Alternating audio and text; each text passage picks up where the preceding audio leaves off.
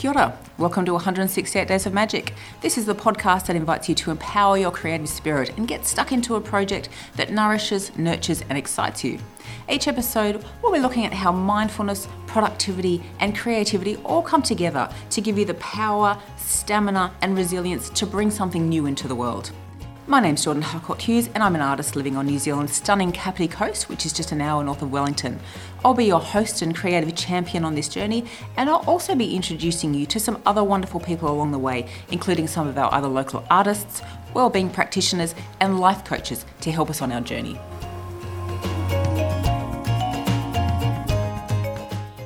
Well, welcome to episode six of the podcast. Today, on the productivity front, I'm going to be talking about how you can set intentions and goals for your own creative project.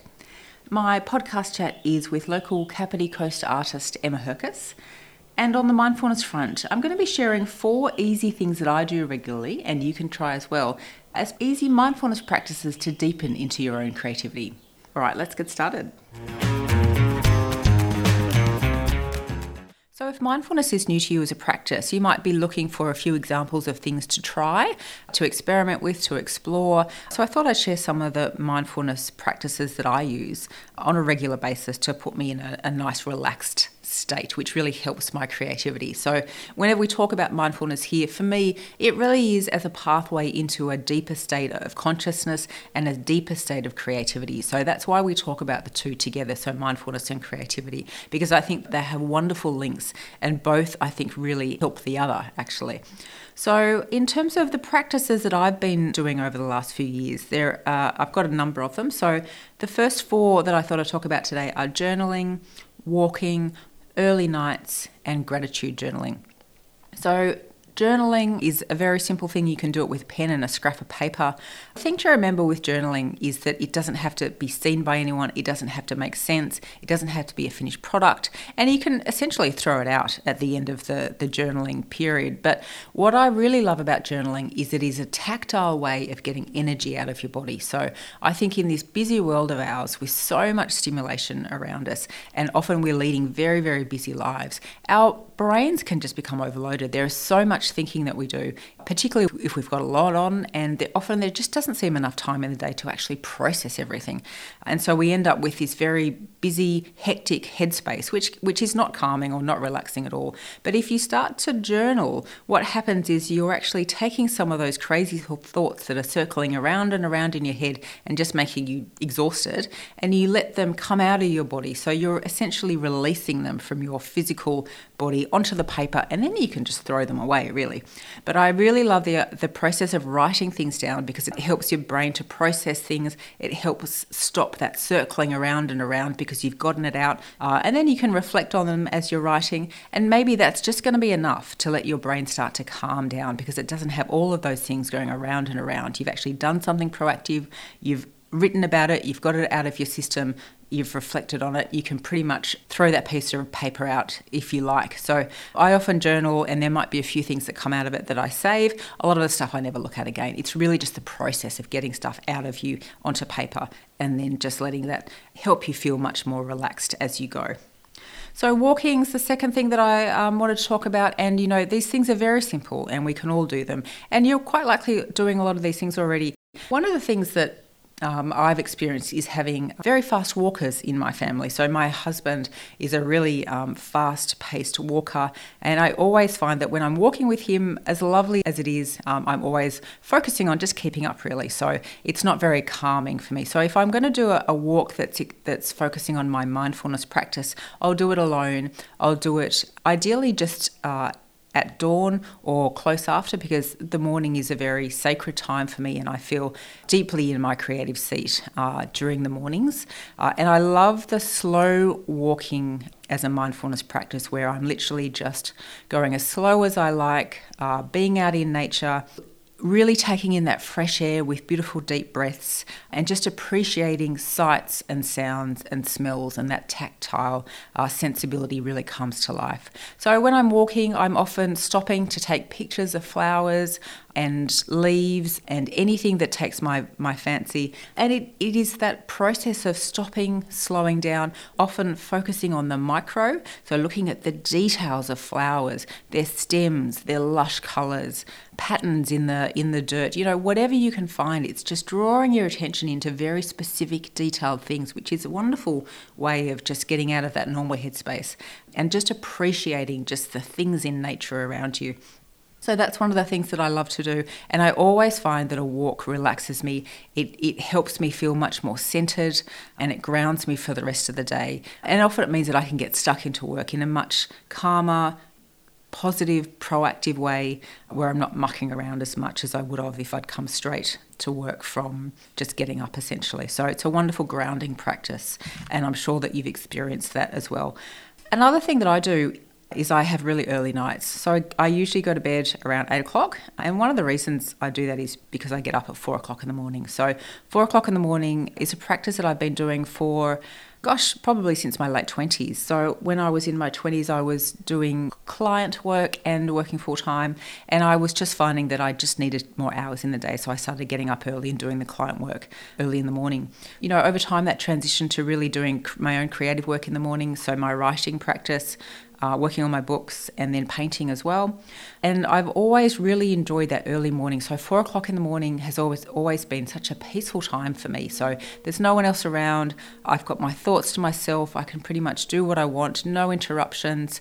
And it's again, it is really that sacred time, and I'm at my most creative uh, at that time of the day. But to enable that four o'clock rise, I do have to go to bed at a really reasonable time. So that is a practice that I have gotten into a rhythm with over time. And I've committed to that because I know how beneficial those early mornings are for me on a creative front. I've taken that one step further in the last couple of years by literally going to bed at around 6:30 p.m. on a few occasions throughout the month. And I don't go to bed that early to sleep, but I go to the bedroom to unwind. We have a lovely garden uh, outside the bedroom window, and what I really love about going to going into the bedroom at that time of night is just seeing the light change. So I spend about an hour just watching the light changes, the day fades, and, and it goes to night. So we get these lovely shades of blues and pinks, and the garden shifts colour, and it's just mesmerising. It's such a lovely thing to to just focus on, and just it's a very gentle process of unwinding, and you feel very close to nature as you transition with nature from day to dusk to night. So that's one of the things I really enjoy. I might do a bit of reading, I might do a bit of you know stuff on my phone, I might watch a bit of TV, but essentially I'm just communing with nature essentially is that transition happens and it's a lovely gentle time so i recommend that if you can just go and enjoy a really really slow easing into sleep by taking extra time to unwind decompress enjoy nature and just release tension from the day and the fourth thing I do is gratitude journaling. And that's a really simple thing that I do on my phone. I just use my notes app. And what I do is I just try to focus on, you know, about five things that I've enjoyed from the day. And this is an incredible practice. Again, these things are so simple, but they are so profound. So often I think that we get to the end of the day and it's, you know, there's been so many things that have happened. And as we get more tired, our brain starts to, you know, struggle to process everything. But I think if you can reflect on those the best bits of the day at the end of the day. It really does a reset. You start to remember oh that thing happened and oh that was awesome and oh, i really enjoyed that moment. And the things that you reflect on can be really simple things. You know it can be oh i really had a good sleep last night or i loved that conversation that i had with someone today or i read something that was really profound and meaningful or i had a great day in the studio or you know i found a friend that really enjoys the same things that i do. You know they don't have to be massive things. They can be really, really simple. I had the best coffee today. You know, that's that's a great one. Or I had a really nice bath and I felt relaxed. So all these things are worth appreciating at the end of the day. Gratitude journaling is something that I don't necessarily look at again. It is just that process of reflecting, and I find myself in such a positive headspace after I've done that, after just a few minutes, that it really is a wonderful way to end the day In the episode notes, I'm going to include just a piece from Joe Dispenza who talks about the chemicals that start activating in our body when we practice gratitude, how beneficial that is for us. So uh, check that out uh, and have a read of that. It's really, really interesting. So, if you're ready to get creative, the 168 Days of Magic studio program kicks off in February. You can book for that on my website. I'd love to have you with us here in the studio. The studio program is a six month journey that combines mindfulness, creativity, and productivity, much like the podcast. The benefit is that you get to come and play in the studio and work on your own creative project or side hustle over a six month period. So, check that out on the website, jordanharcourthughes.com. It would be great to have you here. So, if you're familiar with New Zealand, you'll know that the Kapiti Coast is about an hour north of Wellington, and it's full of wonderful little townships that you can kind of duck into as you travel up and down the coast, and it makes for great exploration. So, you can explore the beaches, explore the cafes, uh, and see lots of great art along the way. Now, Emma is one of those artists that you can see in Paekākāriki. So she works out of a studio above the cafes in Paekākāriki alongside other artists. And she takes inspiration in her paintings, which are done with acrylics, from the flora, fauna, and people of Aotearoa. So I'm really pleased to be chatting with her today. Well, Emma, welcome to the podcast. Thanks. Very cool to have you. You're an artist of multiple talents, including painting and willow basket weaving. Tell yep. us about the work. Okay, so I started with the willow basketry and I met this guy, Eddie, who's been doing it for like 40 years, and he lives in Otaki, and he's awesome. And so um, he taught me how to make baskets. This is just after my kids had started kindy, my, my ah. youngest had started kindy, so I had a little bit of time. So I um, started learning how to make baskets, and then I started making light shades and all sorts of stuff and then began to sell it in that place, the collective in Paekākāriki, yeah. which is cool. And then um, and then that's I kind of outgrew that space and I didn't like the whole retail aspect of having to be ah. there on the weekends and sit there the whole time. And I couldn't really make stuff very easily while I was sitting there. So I went across the road and there's like this cool um, art studio upstairs above the cafes and there's some artists up there and um, had a chat to them and they were like yeah cool you can have a room we've got one going and so so then I just was selling stuff from there and then they all were painters ah. so then and I have always painted you know when my friends would we were having drinks and stuff and I'd be painting yeah. in the living room or whatever but um but yeah, this is the first time I started painting kind of and hanging on the walls and putting a little price sign on it. Yeah. And then I sold one and I was like, ah. I'll just keep going. yeah. Fantastic. So that was like about four years ago that I started doing the painting side of things. And, and that's kind of become almost, well, I just love it so much. Like I love the weaving and yeah. it's good to have both. I just am so passionate about the yeah. painting. So um, fun. From your Instagram feed, I would have guessed that you would have been painting for longer than just four years because you look yeah. quite prolific.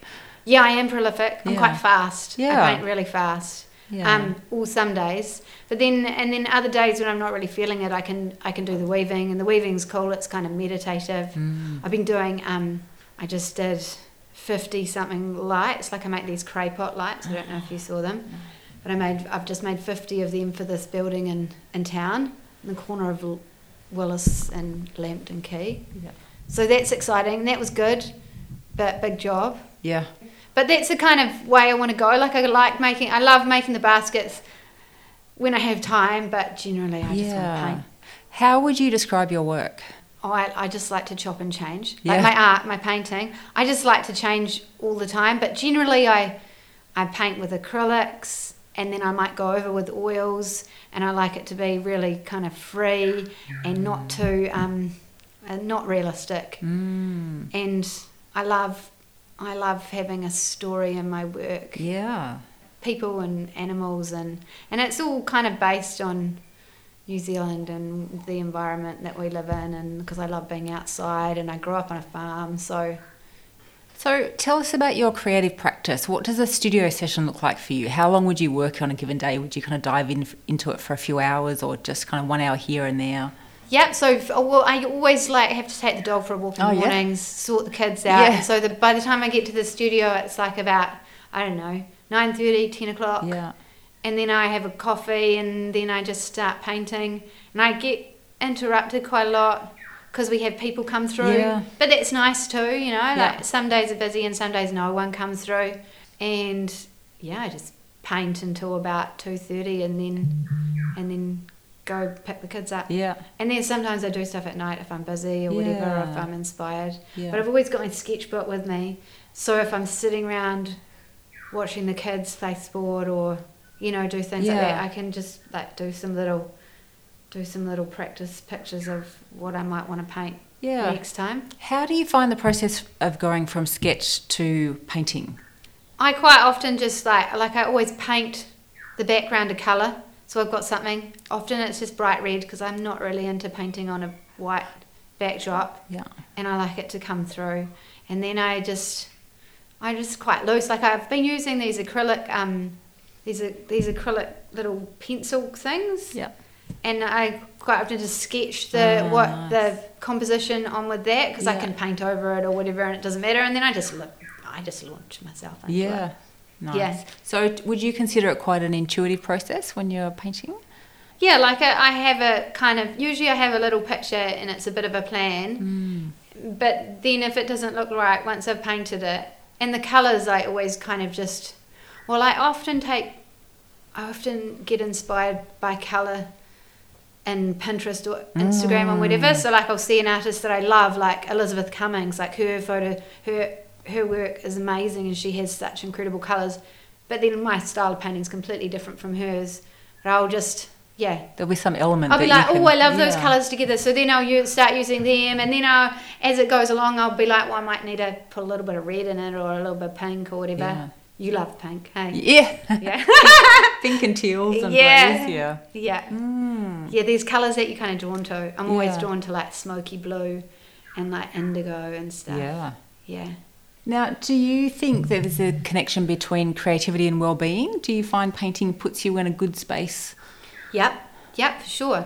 Because you just, well, you just are mindful. You don't really think about much else, do you? You just kind of think about what you're doing, and it's quite relaxing. And then at the end, if you just keep going until you are happy with it, then you have like a really Yeah. good, you, you know, it gives you a bit of a buzz when Yeah. you suss it out, Yeah. sort out a painting, and it's like, yeah, that's right, that looks good. And I feel like for me, I'm doing what I, what I'm really passionate about, and that just makes me happy. Mm. Yeah. How do you know when you've sorted out a painting? When it doesn't annoy me, Yeah. when I look at it and I'm just like, yeah, that that looks okay, or Mm. yeah. Yeah, but I often paint over paintings. Yeah, me too. Yeah. Yeah. And then it, that's quite cool anyway, because you have little bits of that Yes. old painting coming Yep. through. So, if you were going to give some tips to people who are interested in creativity but not necessarily artists, Yeah. would you have any to help get them on their way? yeah, like maybe just have a sketchbook Mm. to like just doodle with when you're in meetings or you know bored or whatever. Yeah. But also, like you can be creative in your home. Yeah. and your clothing and your garden and all sorts. You Mm. don't have to be painting a picture Yeah. or taking photos. You know, Yeah. there's so many ways to be creative. Yeah. That's cool. And I mean, it, or like knitting, all of that kind of stuff. That's all creative. I'm interested in this idea of working as a collective. How do you find it working with a group of people in the same space? Um, it's really fun because we like we all have such different styles, Mm. But then um, they're really good with, with critiquing. We're quite, you know, like Oh, we yeah. often walk past each other's room and we'll be like, oh, that's great. I like how that's going. It would be quite cool if you did this, or you know, like. yeah, nice. So I get lots of ideas off like. Alan's been there for like he's been there for about twelve years, and he's just been a practicing artist for I don't know maybe like forty years wow. yeah, making a living out of it. So he's he's really amazing, and he's got great sense of composition, and and Chris has been doing it for years and years as well, and he he knows how to use the paints, and he knows how to stretch the canvases, and all those little things that I kind of I need help with. Yeah. Yeah, and that's and and Alan does lots of carving too, so that's been good. I've done a bit of that with him. Nice. So I've just learnt lots off everyone. Finally, what do you enjoy about living on the Kapiti Coast? Uh, I love the beaches. Mm. The beaches are amazing, and I um, and I like you know running and biking and walking with the kids and stuff. And yeah, it's just a cool place to be. People are really laid back, and it's a bit warmer Yeah. in Wellington. yeah, so no, it's it's awesome. Yeah. And there's lots of good little um, you know, markets and Mm. restaurants and cafes and it's getting it's getting to be really cool. Yeah. Soon we won't even need to go into Wellington. No. so tell me about what you're doing at the Learning Connection. You're doing a diploma? Yes, I'm doing a diploma, and the Learning Connection is really cool. If you're interested in doing um, getting into creativity and you don't know where to start, there's this course that um, you can do, and it's called um, oh I don't know a creativity course. Yeah. And it's for one year, certificate in creativity. That's what it's called, and you can do you know ceramics, photography, um, illustration. They've got life, figurative, and all sorts, everything you could printmaking, and Mm. and they do, and so it's cool if you don't know what you're into, and you Yeah. can just try everything, and then and then narrow down what you kind of where you want to go. Yeah. Yeah, and there's lo- loads of different people, all different ages and backgrounds and stuff, so Yeah. it's fun. Yeah. Yeah, Excellent. yeah. Well, Emma, thank you. All the best with Okay. your creative journey. Thanks. Awesome. So I hope you enjoyed my chat with Emma today. If you're interested to find out more about her work, you can find her on Facebook under Ivy and Willow and on Instagram under Emma Herkus Art. Uh, you can also jump over to the podcast episode notes page and read the full transcript of our chat and find out more about her there. So, this is about productivity and it's about setting intentions and goals. Now, at the very beginning of a creative project, I recommend that you take this very lightly because I think that the most important thing about creative work is literally just turning up and seeing what happens. And as soon as you set your intention to do that, and you make time, you make space, and you commit to it, then things start to happen and your project will evolve. So, at the very beginning, it's great to think about setting intentions and goals, but keep in mind that your goals may change over time, and that's perfectly fine. And in fact, you should anticipate that that's a good sign that you're thinking and evolving your ideas as you go. So, what's the difference between setting an intention and setting goals? I think setting intentions are a very personal thing. It's really about deciding who you want to be in the world, how you want to live your life. So these align with your personal values, possibly your bigger life goals, and how you want to contribute to the world and how you want to live. Goals, as opposed to intentions, are specific and they're more practical and logical and planful. So, there's two different models that I recommend that you explore if you're looking to set goals the SMART goal setting model and the GROW goal setting model. So, the SMART model is one of the most well known, and SMART stands for specific, measurable, achievable, relevant, and time bound. The SMART model's been pretty much accepted as a really good model that can be applied to both simple and complex goals. It can apply it to work goals, personal goals, individual and group goals. So, specific, each goal must be specific and clearly defined. Uh, you can have multiple goals, but each one should be clear. Measurable, each goal should have clearly defined metrics for how it can be measured, either for the progress or the end goal achievable. So this is a really a nice reminder that sometimes we can get carried away when we set goals. So achievable is a reminder that you have you have to believe that you're actually going to be able to get there. And it's a reminder because if you set goals that aren't achievable, it can be really demotivating. So just be realistic, keep goals small if you need to, and you can build on them later as you like. So, relevant. Relevance comes into that idea about pursuing a goal that adds to your core values or your ultimate desires for life. So make sure it's relevant for you, not just in your creative life, but in your personal life and the bigger picture. How is this relevant? How is this going to help you live a better life? So time bound. In 168 Days of Magic, we are looking at the time framework of 168 days, which is six months. So, for your goals, you should be looking to consider what you can achieve in six months. I do like the SMART uh, model. I actually like the GROW model just as much, if not a little bit more. So, GROW stands for goal, reality, options, and will. Goal, what do you want to do? What's your ultimate aim? Reality, where are you now, and what are some of the barriers preventing you from achieving your goal. So for me this is something that I really like. I like the idea of scanning the now. What is what is your now? What is your reality in this moment? And what are some of the barriers that you might be able to consider? And this is one of the reasons I like this model in particular because it's a really good way to think about where you are in the current present time options. I love this idea because it's it's a more creative approach. So there's not just one way to achieve something. So options could be what could you do? What are the resources available to you? What change can you make to your own behavior to overcome barriers? Then the final one is will. What will you do? So how can you start to make changes or tap into available resources to achieve your goal? So, working through the GROW model allows you to build a lot of self awareness about your current aspirations, your current belief and value system, the resources you've got available to achieve your goals, and the actions and efforts required to achieve those goals. So, I probably just lean slightly towards the GROW model because I think it gives you the option to really look at your own life and be um, have a personal thing can make it relevant to you specifically and it allows that inner reflection as well. But both models are good, so I recommend you have a go. It's a great place to start. Remember that your goals may change and that's perfectly good, uh, but this is a great place to just start the setting up the framework for what you're going to do over the next six months. Good luck. So I hope you've enjoyed the episode today. Next time, I'll be talking about mindful storytelling as a practice that you might like to explore. My podcast chat is with naturopath Kush Reed. And on the creativity front, I'm talking about my own creative project and how I'm going with my illustrations. And in particular, I'll be sharing progress on one called Mocane Receiver and how I'm going pulling that together. So see you then.